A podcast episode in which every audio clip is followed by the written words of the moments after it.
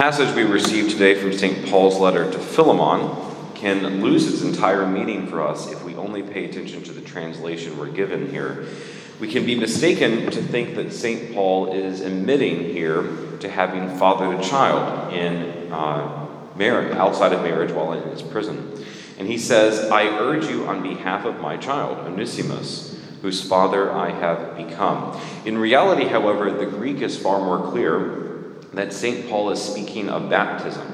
The term more directly means, I urge you on behalf of my child Onesimus, whom I have begot of me in my imprisonment. The traditional understanding of this narrative is that the escaped slave, Onesimus, finds himself in prison with St. Paul and there requests baptism. The name Onesimus literally means useful. And so St. Paul is sort of making a joke by saying, He who was useless to you is now useful to you and me. Later, Paul directs Philemon to accept Onesimus as he would himself that he will, and then he will pay back in full anything that Philemon may accept on Onesimus' behalf. It's a story similar to the parable of the Good Samaritan, where our Lord in the Gospel tells the story of the Samaritan who brings the uh, harmed man to an inn promises to pay back to the innkeeper in full whatever the innkeeper spends on him. And this reveals a lot about the dignity of the early Christians associated with baptism. Onesimus was a pagan by birth but now is given equal standing not only with, with most Christians, but with St. Paul by virtue of his own baptism.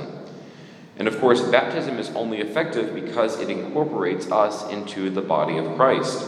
And hence we have that verse at the Alleluia today I am the vine, you are the branches. Whoever remains in me and I in him will bear much fruit. In baptism, we are grafted onto the vine, which is the Lord Jesus.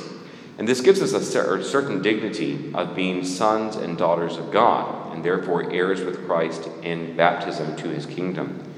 So we shouldn't see baptism as a rite of passage or as a symbolic expression of our acceptance of faith in Christ, as most Christians do. Baptism rather affects a change in all of us.